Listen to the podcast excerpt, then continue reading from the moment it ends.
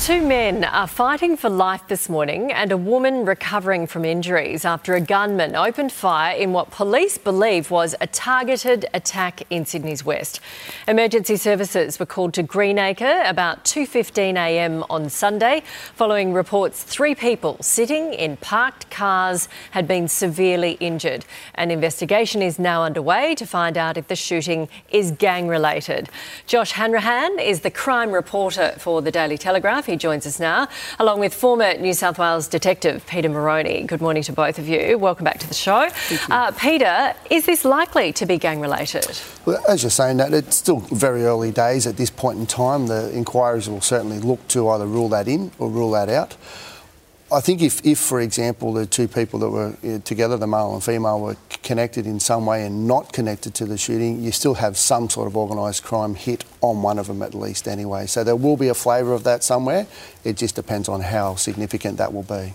Okay, Josh, explain the circumstances here because there were two people in one car and one in the other. Mm. Uh, are some of them innocent? What happened? Yeah, that's what we believe. So it's it's early in the morning in Greenacre, an industrial part of Sydney, and there's three people sitting in two cars and they don't know each other. So obviously, as Peter said, you've got a couple in one of the cars, and police believe that obviously that they were together, and then you have this 25 year old male in a second car, and that is the man that police believe was the target of this attack.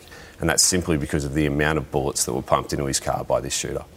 So, are you saying that police believe the man and the woman just happened to be idling in another car and they're innocent bystanders? That, that's definitely what they're looking at at this stage. As, as Peter said, it's you know very early days, and, and this is one that has police, you know, a bit confused. It's not, it's not the big name that we saw shot dead in, in Bondi Junction a few weeks ago, or any of the other. I think we're up to 18, you know, organised crime shootings in Sydney in the past few years now. A lot of them have been big names. They've been warned ahead of time that, hey, you're in strife. You've got a, you've got a price on your head. Be mm. careful.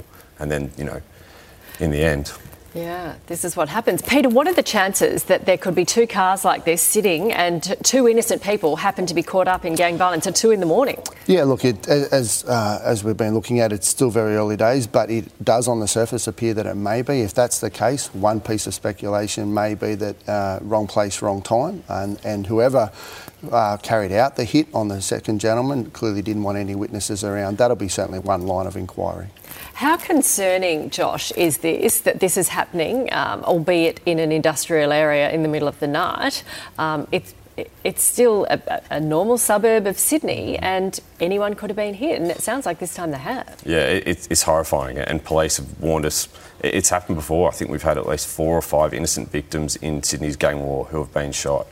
Um, you know, this isn't just a problem that is restricted to southwest or western Sydney. We had the shooting in the eastern suburbs the other day. We've had cars stolen in the middle of the night from some of the nicest streets in Sydney that are then used in these hits. It's a whole city problem.